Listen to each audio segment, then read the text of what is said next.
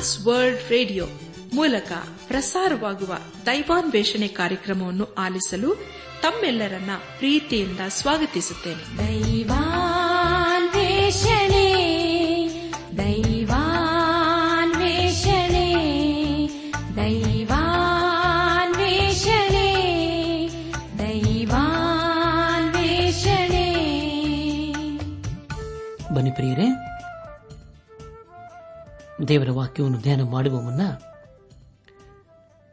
ಕರ್ತನ ಮುಂದೆ ನಮ್ಮನ್ನು ತಗ್ಗಿಸಿಕೊಂಡು ನಮ್ಮ ಶಿರವನ್ನು ಭಾಗಿಸಿ, ನಮ್ಮ ಕಣ್ಣುಗಳನ್ನು ಮುಚ್ಚಿಕೊಂಡು ಧೀನತೆಯಿಂದ ಪ್ರಾರ್ಥನೆ ಮಾಡೋಣ. ಎಲ್ಲ ವರದಾನಗಳಿಗೂ ಮೂಲ ಕಾರಣನಾದ ನಮ್ಮ ರಕ್ಷಕನಲ್ಲಿ ತಂದೆಯಾದ ದೇವರೇ, ನಿನ್ನ ಪರಿಶುದ್ಧವಾದ ನಾಮವನ್ನು ಕೊಂಡಾಡಿ, ಹಾಡಿ ಸ್ತುತಿಸುತ್ತೇವೆ. ಕರ್ತನೆ ನಿನ್ನಮ್ಮ ಬಾಳಿನ ಉದ್ದಕ್ಕೂ ನಂಬಿಗಸ್ತನಾಗಿದ್ದುಕೊಂಡು.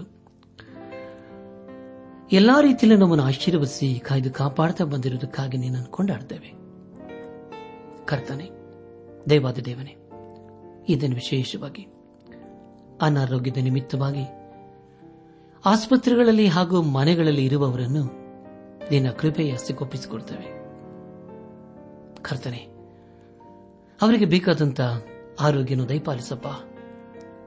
ಅವರು ತೆಗೆದುಕೊಳ್ಳುವಂತಹ ಔಷಧ ಆಹಾರದಲ್ಲಿ.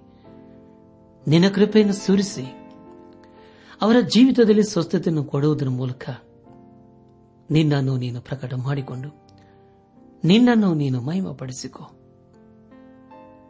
ಇಗೋ ಕರ್ತನೆ, ನಿನ್ನ ಜೀವವುಳ ವಾಕ್ಯವನ್ನು ಧ್ಯಾನ ಮಾಡುವ ನಮಗೆ ನಿನ್ನ ಆತ್ಮನ ಸಹಾಯವನ್ನು ದಯಪಾಲಿಸು. ಈ ನಮ್ಮ ಪ್ರಾರ್ಥನೆಯನ್ನು ನಮ್ಮ ಒಡೆಯನು ನಮ್ಮ ರಕ್ಷಕನು ಲೋಕ ವಿಮೋಚಕನೂ ಆದ. ಯೇಸು ಕ್ರಿಸ್ತನ ದಿವ್ಯ ನಾಮದಲ್ಲಿ ಸಮರ್ಪಿಸಿಕೊಳ್ಳುತ್ತೇವೆ ತಂದೆಯೇ. ಆಮೇಲೆ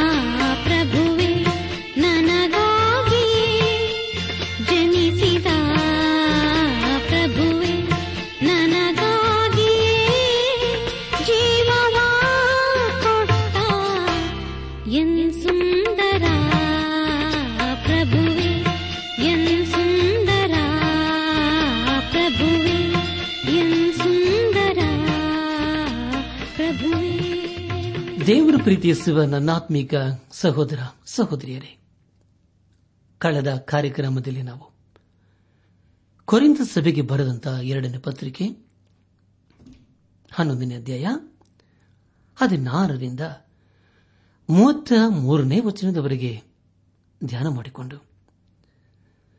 ಅದರ ಮೂಲಕ ನಾವು ಅನೇಕ ಆತ್ಮಿಕ ಪಾಠಗಳನ್ನು ಕಲಿತುಕೊಂಡು ಅನೇಕ ರೀತಿಯಲ್ಲಿ ಆಶೀರ್ವಸಲ್ಪಟ್ಟಿದ್ದೇವೆ ದೇವರಿಗೆ ಮಹಿಮೆಯುಂಟಾಗಲಿ. ಧ್ಯಾನ ಮಾಡಿದ ವಿಷಯಗಳನ್ನು ಈಗ ನೆನಪು ಮಾಡಿಕೊಂಡು ಮುಂದಿನ ವೇದ ಭಾಗಕ್ಕೆ ಸಾಗೋಣ. ಪ್ರಿಯ ಬಾಂಗಲ್ ಬಂಧುಗಳೇ ಅಪಸನದ ಪವಲನು ಯೇಸುಕ್ರಿಸ್ತನ ಸೇವೆಯಲ್ಲಿ ಪಟ್ಟ ಶ್ರಮೆಯು ಕ್ರಿಸ್ತನಿಂದ ಹೊಂದಿದ ದರ್ಶನಗಳು ಬಹು ಹೆಚ್ಚೆಂದು ತಿಳಿಸಿದ್ದು ಹಾಗೂ ಯೇಸುಕ್ರಿಸ್ತನ ಸೇವೆಯಲ್ಲಿ ಅನುಭವಿಸದ ಬಾಧೆ, ಕಷ್ಟ, ಸಂಗತಿಗಳ ಕುರಿತು, ತಿಳಿಸಿದ ವಿಷಯಗಳ ಕುರಿತು ನಾವು ಧ್ಯಾನ ಮಾಡಿಕೊಂಡೆವು. ಧ್ಯಾನ ಮಾಡಿದಂತ ಎಲ್ಲ ಹಂತಗಳಲ್ಲಿ ದೇವಾದಿ ದೇವನೇ ನಮ್ಮನ್ನು ನಡೆಸಿದನು, ದೇವರಿಗೆ ಮಹಿಮೆಯುಂಟಾಗಲಿ. ಇಂದು ನಾವು ಕೊರೆಂತ ಸಭೆಗೆ ಬರೆದಂತಹ ಎರಡನೇ ಪತ್ರಿಕೆ, ಹನ್ನೆರಡನೇ ಅಧ್ಯಾಯ ಒಂದರಿಂದ ಏಳನೇ ವಚನದವರೆಗೆ ಧ್ಯಾನ ಮಾಡಿಕೊಳ್ಳೋಣ. ಪ್ರಿಯ ಬಾಂಧವ ಬಂಧುಗಳೇ ಈ ಅಧ್ಯಾಯವು ಹಿಂದಿನ ಅಂದರೆ ಹನ್ನೊಂದನೇ ಅಧ್ಯಾಯದ ವಿಷಯಗಳ ಕುರಿತು ತಿಳಿಸಿಕೊಡುತ್ತವೆ. ಅಂದರೆ ಯೇಸು ಕ್ರಿಸ್ತನಿಗಾಗಿ ಪೌಲನು ಅನುಭವಿಸಿದ ಬಾಧೆಗಳ ಕುರಿತು ಈ ಅಧ್ಯಾಯದಲ್ಲಿಯೂ ಮುಂದುವರಿಯುತ್ತವೆ. ಈ ಹನ್ನೆರಡನೇ ಅಧ್ಯಾಯದಲ್ಲಿ ಮುಖ್ಯವಾಗಿ ಪೌಲನು ತನ್ನ ಅಪ್ಪೋಸ್ತಲತನದ ಮುಂದಿನ ಸ್ಥಿತಿಯ ಕುರಿತು ಬಹಳ ಚೆನ್ನಾಗಿ ವಿವರಿಸುತ್ತಾನೆ. ಪ್ರಿಯ ಬಾಂಧವ ಬಂಧುಗಳೇ, ಕೆಲವು ವರ್ಷಗಳ ಹಿಂದೆ ವಿಜ್ಞಾನಿಗಳು ಚಂದ್ರ ಲೋಕಕ್ಕೆ ಪ್ರಯಾಣ ಮಾಡಿದ ವಿಷಯ ಕುರಿತು ನಾವು ತಿಳಿದುಕೊಂಡಿದ್ದೇವೆ. ಇದರ ಮೂಲಕ ಭೂಮಿಯಿಂದ ಚಂದ್ರಗ್ರಹವು ಎಷ್ಟು ದೂರವಿದೆ ಎಂಬುದಾಗಿ ನಾವು ಗ್ರಹಿಸಿಕೊಂಡೆವು ಹೀಗೆ ಪ್ರಯಾಣ ಮಾಡುವುದರ ಮೂಲಕ ಚಂದ್ರಗ್ರಹವು ಭೂಮಿಯಿಂದ ಎಷ್ಟೋ ದೂರವಿದೆ ಎಂಬ ವಿಷಯ ವ್ಯಕ್ತವಾಗುತ್ತದೆ. ಅನೇಕ ವಿಶ್ವಾಸಿಗಳು ಇದರ ವಿಷಯವಾಗಿ ತಿಳಿದುಕೊಂಡಿದ್ದಾರೆ. ಚಂದ್ರಗ್ರಹಕ್ಕೆ ಹೋದವರು ಹಿಂದಿರುಗಿ ಬಂದರು. ಆದರೆ ಪ್ರಿಯರಿ ಸತ್ಯವೇದಲ್ಲಿ ಇದೇ ರೀತಿಯ ಅದ್ಭುತ ಪ್ರಯಾಣದ ಕುರಿತು ತಿಳಿಸಿಕೊಡುತ್ತದೆ. ಆದರೆ ಆ ಮೂವರು ವ್ಯಕ್ತಿಗಳು ಮತ್ತೆ ಹಿಂದಿರುಗಿ ಬರಲಿಲ್ಲ. ಅವರಲ್ಲಿ ಹನೋಕನು ಮತ್ತು ಎಲಿಯನು ಇಬ್ಬರು. ಯೋಹನ ಬರೆಸುವಾರ್ತೆ ಮೂರನೇ ಅಧ್ಯಾಯ ಹನ್ನೆರಡರಿಂದ ಹದಿನೈದನೇ ವಚನಗಳಲ್ಲಿ ಹೀಗೆ ಓದುತ್ತೇವೆ ನಾನು ಭೂಲೋಕದಲ್ಲಿ ನಡೆಯುವ ಕಾರ್ಯಗಳನ್ನು ಕುರಿತು ನಿಮಗೆ ಹೇಳುವಾಗ, ನೀವು ನಂಬದೇ ಹೋದರೆ, ಪರಲೋಕದ ಕಾರ್ಯಗಳನ್ನು ಕುರಿತು ನಿಮಗೆ ಹೇಳಿದರೆ ಹೇಗೆ ನಂಬಿರಿ? ಪರಲೋಕದಿಂದ ಇಳಿದು ಬಂದವನೇ ಅಂದರೆ, ಮನುಷ್ಯ ಕುಮಾರನೇ ಹೊರತು ಮತ್ತಾರೂ ಪರಲೋಕಕ್ಕೆ ಏರಿ ಹೋದವನಲ್ಲ. ಇದಲ್ಲದೆ ಜನರು ನೋಡಿ ಜೀವದಿಂದ ಉಳಿಯಬೇಕೆಂದು ಮೋಶೆಯು ಅಡವಿಯಲ್ಲಿ ಆ ಸರ್ಪವನ್ನು ಎತ್ತರದಲ್ಲಿಟ್ಟ ಹಾಗೆ ಮನುಷ್ಯ ಕುಮಾರನು ತನ್ನ ನಂಬುವರೆಲ್ಲರೂ ನಿತ್ಯ ಜೀವವನ್ನು ಪಡೆಯಬೇಕೆಂದು ಎತ್ತರದಲ್ಲಿಡಲ್ಪಡಬೇಕು ಎಂಬುದಾಗಿ. ಪ್ರಿಯ ಮಾದರಿ ಬಂಧುಗಳೇ, ನಾವು ಮೂರು ಅನುಭವಗಳ ಕುರಿತು ತಿಳಿದುಕೊಳ್ಳುತ್ತೇವೆ. ಮೊದಲದಾಗಿ, ಪಕ್ಷಿಗಳ ಲೋಕ. ಎರಡನೇದಾಗಿ, ನಕ್ಷತ್ರಗಳು ಇರುವ ಲೋಕ. ಮೂರನೇದಾಗಿ ದೇವರು ಇರುವ ಲೋಕ. ಗ್ರಂಥಕರ್ತನಾದ ಯೋಹನನು ಪ್ರಕರಣ ಪುಸ್ತಕ ನಾಲ್ಕನೇ ಅಧ್ಯಾಯ ಪ್ರಾರಂಭದ ಎರಡೂ ವಚನಗಳಲ್ಲಿ ಹೀಗೆ ಬರೆಯುತ್ತಾನೆ, ಇವುಗಳಾದ ಮೇಲೆ ನಾನು ನೋಡಿದಾಗ ಪರಲೋಕದಲ್ಲಿ ತೆರೆದಿದ್ದ ಬಾಗಿಲು ಕಾಣಿಸಿತು. ಮತ್ತು ನನ್ನ ಸಂಗಡ ತುತ್ತೂರಿಯು ಮಾತಾಡುತ್ತದೋ ಎಂಬಂತೆ ನಾನು ಮೊದಲು ಕೇಳಿದ್ದ ವಾಣಿಯು ಕೇಳಿಸಿತು.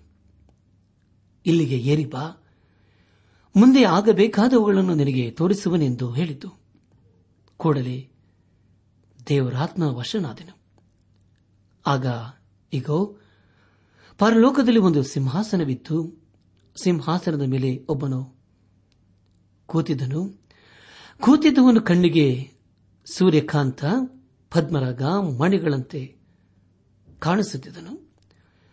ಸಿಂಹಾಸನದ ಸುತ್ತಲೂ ಪಚ್ಚೆಯಂತೆ ತೋರುತ್ತಿದ್ದ ಮುಗಿಲು ಬಿಲ್ಲು ಇತ್ತು ಎಂಬುದಾಗಿ. ಹೌದು ಪ್ರಿಯರೇ. ಇಲ್ಲಿ ಗ್ರಂಥಕರ್ತನಾದ ಯೋಹನನ್ನು ಬಹಳ ಸುಂದರವಾಗಿ ವರ್ಣಿಸುತ್ತಿದ್ದಾನೆ. ಅಪೋಸ್ತನದ ಪೌಲನ್ನು ಕೂಡ ಪರಲೋಕದ ವಿಷಯವಾಗಿ ಬಹಳ ಸುಂದರವಾಗಿ ವರ್ಣಿಸುತ್ತಿದ್ದಾನೆ. ಪರಲೋಕದ ಕುರಿತು ಯೇಸು ಕ್ರಿಸ್ತನು ಬಹಳ ಸ್ಪಷ್ಟವಾಗಿ ಅನೇಕ ಕಡೆ ವಿವರಿಸಿದ್ದಾನೆ.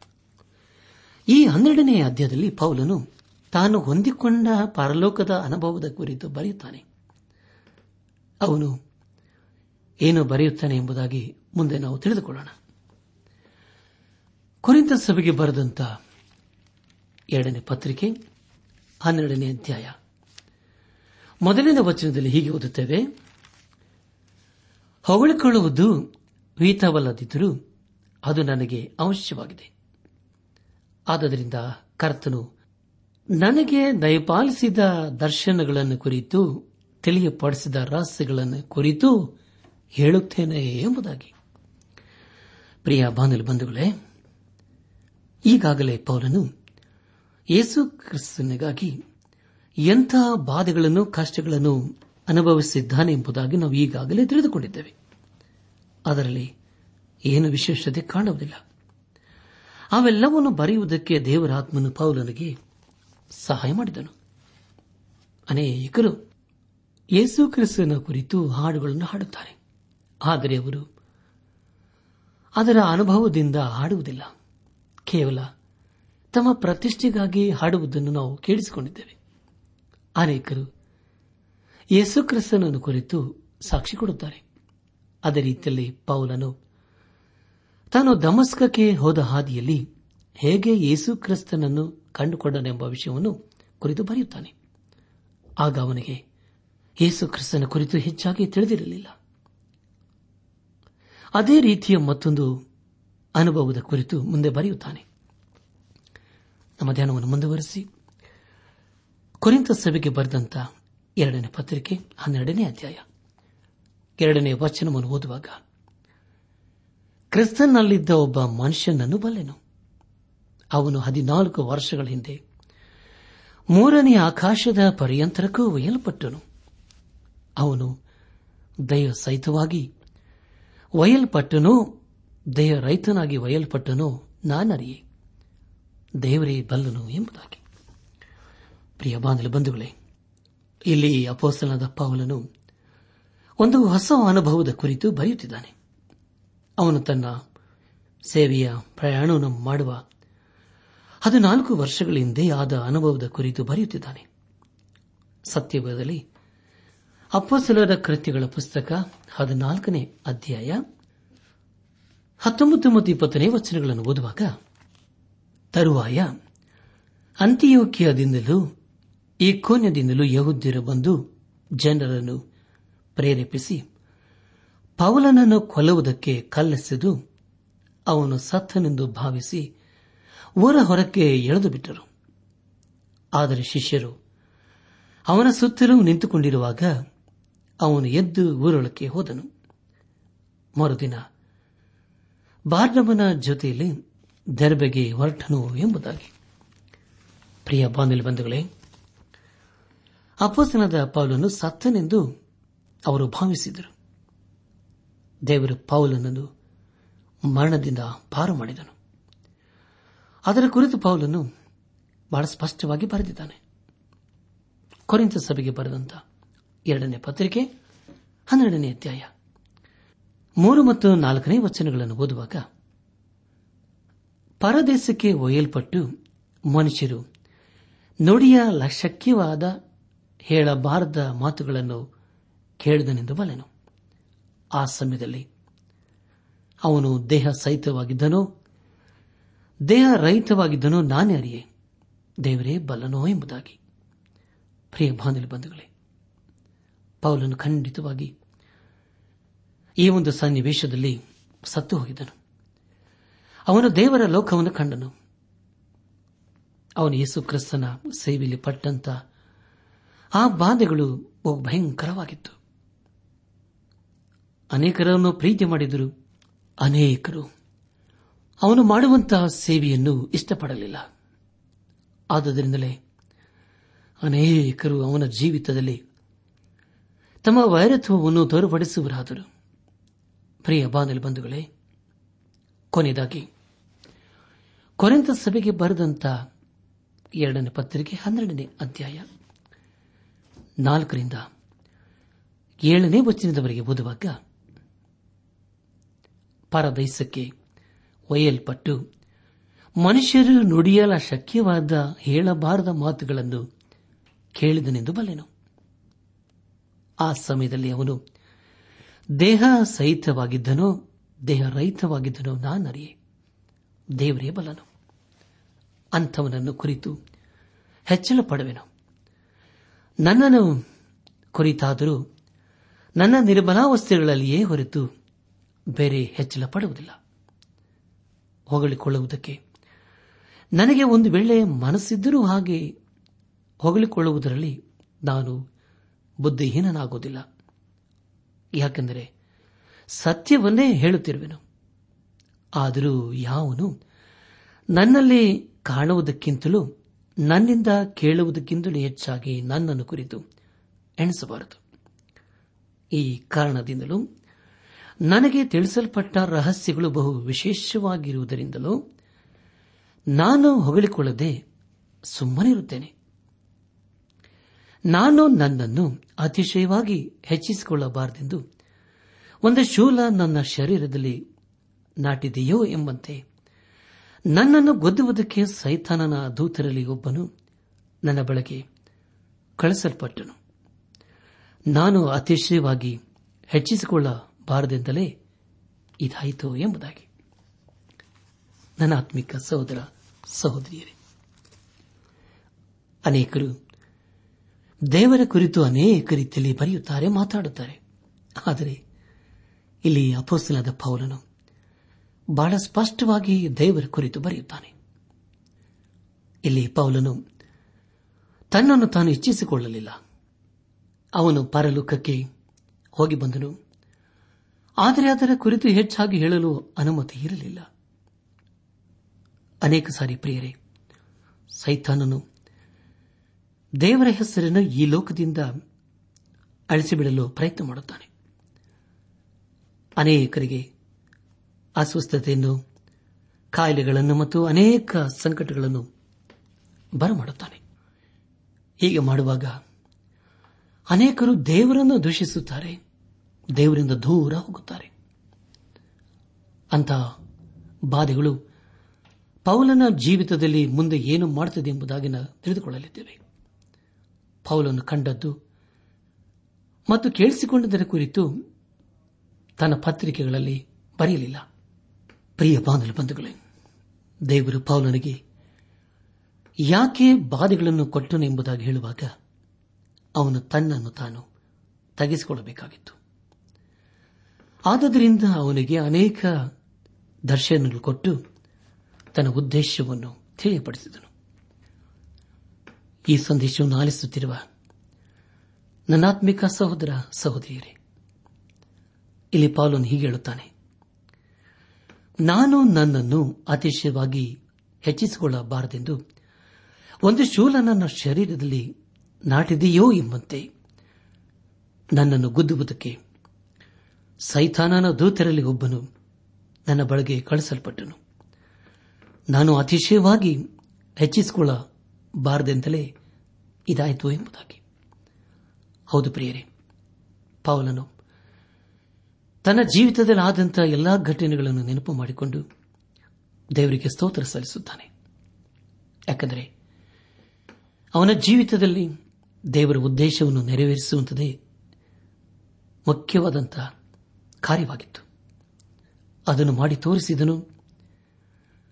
ಅನೇಕರನ್ನು ದೇವರ ಕಡೆಗೆ ನಡೆಸಿದನು. ತನ್ನ ವಿಷಯದಲ್ಲಿ ಅವನು ಮುಂದೆ ಹೆಚ್ಚಳ ಪಡಲಿಲ್ಲ ಅವನು ಮುಂದೆ ಹೆಚ್ಚಳ ಪಡುವುದಾದರೂ ಯೇಸು ಕ್ರಿಸ್ತನಲ್ಲಿಯೇ ಹೆಚ್ಚಳ ಪಟ್ಟುಕೊಂಡನು ಈ ಸಂದೇಶವನ್ನು ಆಲಿಸುತ್ತಿರುವ ನನ್ನ ಆತ್ಮಿಕ ಸಹೋದರ, ಸಹೋದರಿಯರೇ, ಆಲಿಸಿದ ವಾಕ್ಯದ ಬೆಳಕಿನಲ್ಲಿ ನಮ್ಮ ಜೀವಿತವನ್ನು ಪರೀಕ್ಷಿಸಿಕೊಂಡು ಕ್ರಮಪಡಿಸಿಕೊಂಡು, ತಿದ್ದಿ ಸರಿಪಡಿಸಿಕೊಂಡು.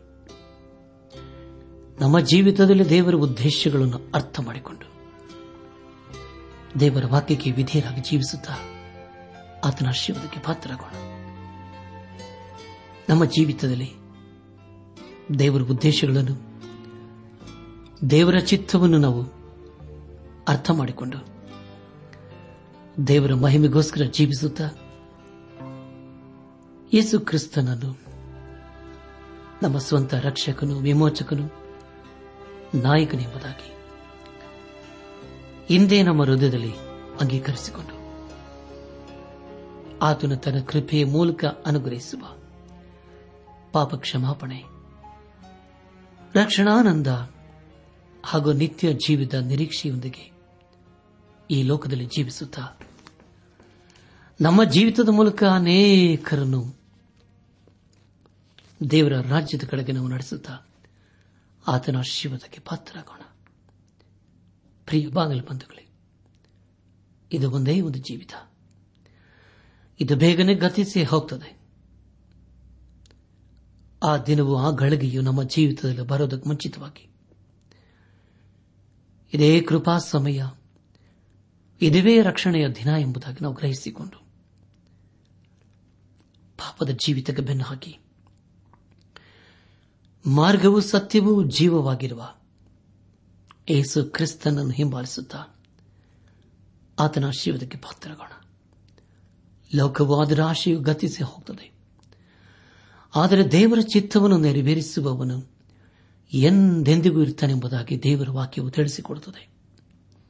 ಆದುದರಿಂದ ಪ್ರಿಯರೇ, ಇಂದೇ ನಾವು ದೇವರ ಸ್ವರಕ್ಕೆ ದೇವರ ವಾಕ್ಯಕ್ಕೆ ವಿಧೇಯರಾಗಿ, ಬದ್ಧರಾಗಿ, ಅಧೀನರಾಗಿ ಜೀವಿಸುತ್ತಾ ಆತನ ಆಶೀರ್ವಾದಕ್ಕೆ ಪಾತ್ರರಾಗೋಣ.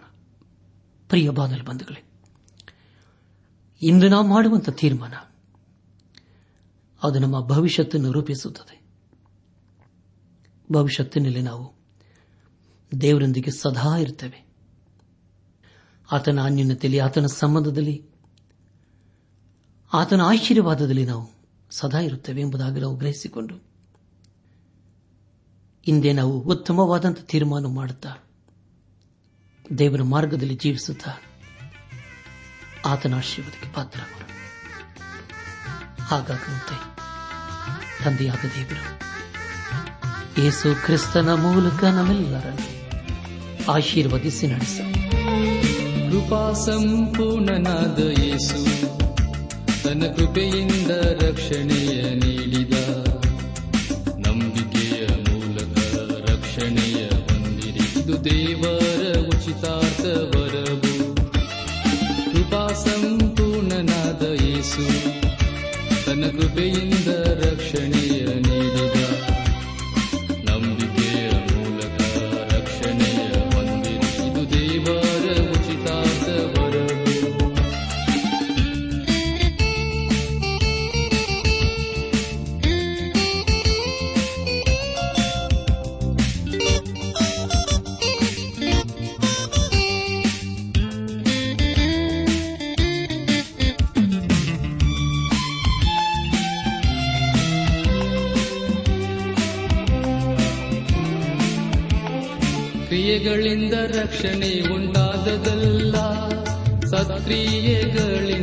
ಸಿಗುವುದಿಲ್ಲ. ಕ್ರಿಯೆಗಳಿಂದ ರಕ್ಷಣೆ ಉಂಟಾದದಲ್ಲ. ಸತ್ಕ್ರಿಯೆಗಳಿಂದ ಸಿಗುವುದಿಲ್ಲ.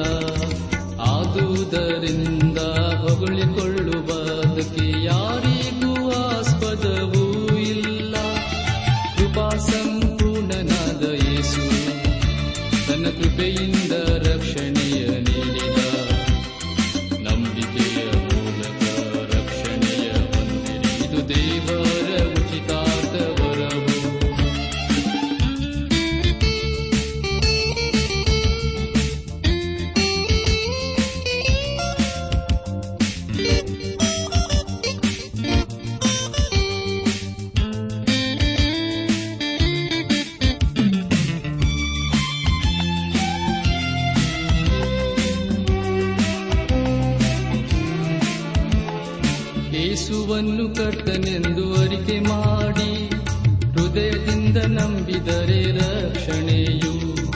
ಯೇಸುವನ್ನು ಕರ್ತನೆಂದು ಅರಿಕೆ ಮಾಡಿ ಹೃದಯದಿಂದ ನಂಬಿದರೆ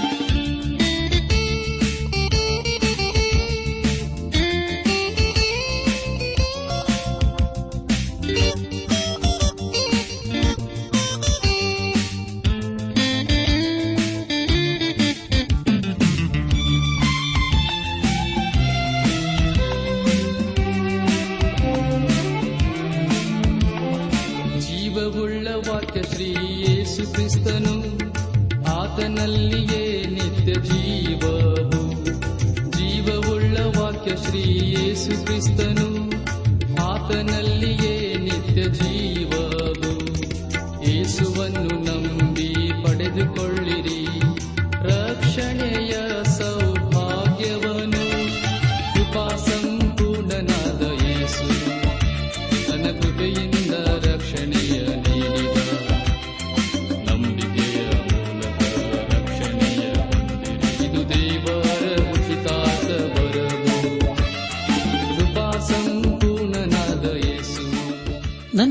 ಸಹೋದರ, ಸಹೋದರಿಯರೇ? ಇಂದು ದೇವರು ನಮಗೆ ಕೊಡುವ ವಾಗ್ದಾನ, ಯಾವನಾದರೂ ಕ್ರಿಸ್ತನಲ್ಲಿದ್ದರೆ ಅವನು ನೂತನ ಸೃಷ್ಟಿಯಾದನು. ಇಗೋ, ಪೂರ್ವಸ್ಥಿತಿ ಹೋಗಿ ಎಲ್ಲ ನೂತನವಾಯಿತು. ಕೊರಿಂತ ಸಭೆಗೆ ಬರೆದ ಎರಡನೇ ಪತ್ರಿಕೆ, ಐದನೇ ಅಧ್ಯಾಯ, ಹದಿನೇಳನೇ ವಚನ.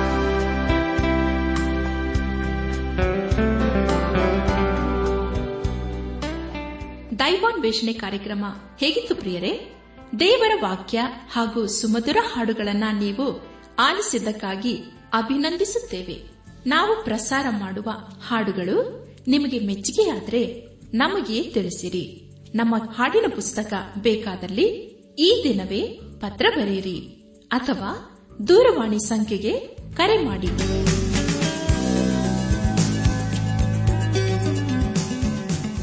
ನಮ್ಮ ವಿಳಾಸ ದೈವಾನ್ ವೇಷಣೆ ಟ್ರಾನ್ಸ್ ವರ್ಲ್ಡ್ ರೇಡಿಯೋ, ಇಂಡಿಯಾ, ಟಪಾಲು ಪೆಟ್ಟಿಗೆ, ನಾಲ್ಕು ಮೂರು, ಎರಡು ಸೊನ್ನೆ, ಬೆಂಗಳೂರು, ನಲವತ್ಮೂರು.